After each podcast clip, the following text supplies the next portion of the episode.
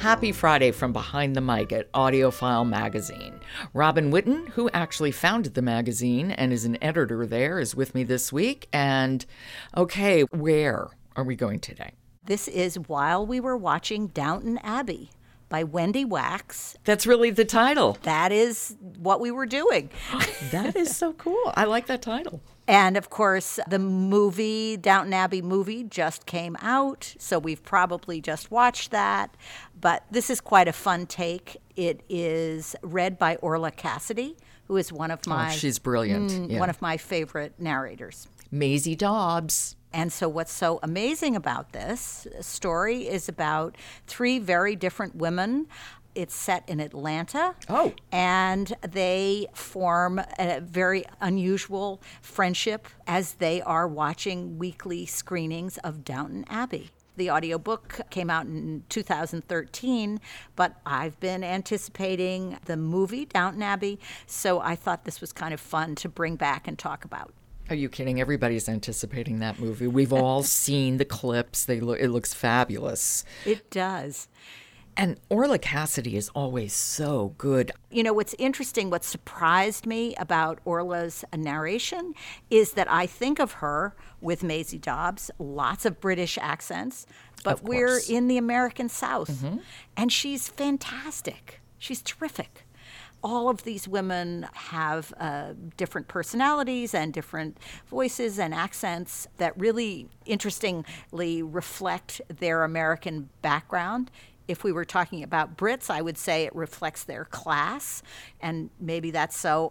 But you know, here it's something. These these women are very different, and we hear that in the voices.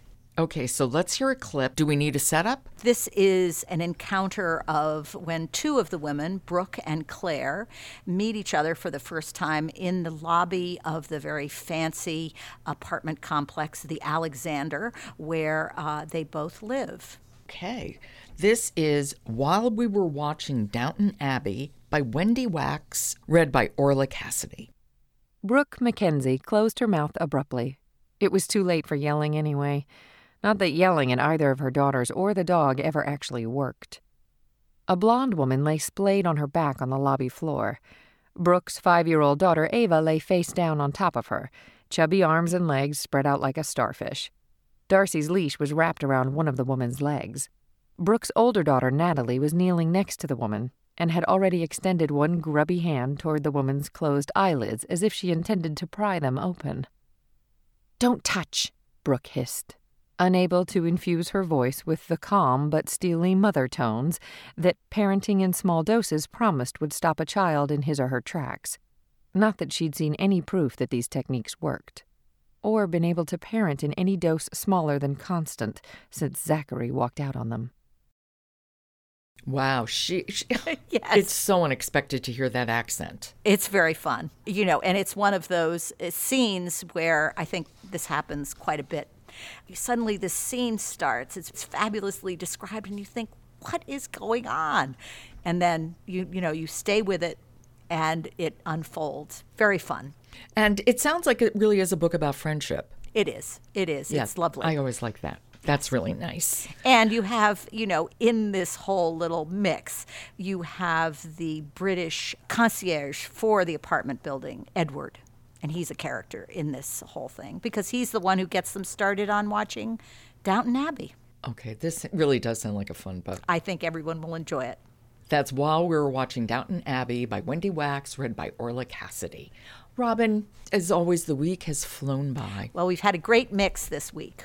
Thank you so much, and I will talk to you soon. All right. Behind the Mic is supported by HarperCollins Audio and their seven part original podcast series, Behind the Scenes of Becoming Mrs. Lewis. It's with author Patti Callahan, and it's an in depth exploration of the love story between C.S. Lewis and Joy Davidman. You can learn more at becomingmrslewis.com. Behind the Mic is produced by Jessica Lockhart. Robin Whitten, Michelle Cobb, Emily Connolly, and Jonathan Smith are contributors. Jennifer Dowell is our editor. The music is William Ross Chernoff's Nomads Four Way. And I'm your host, Joe Reed. Good listening.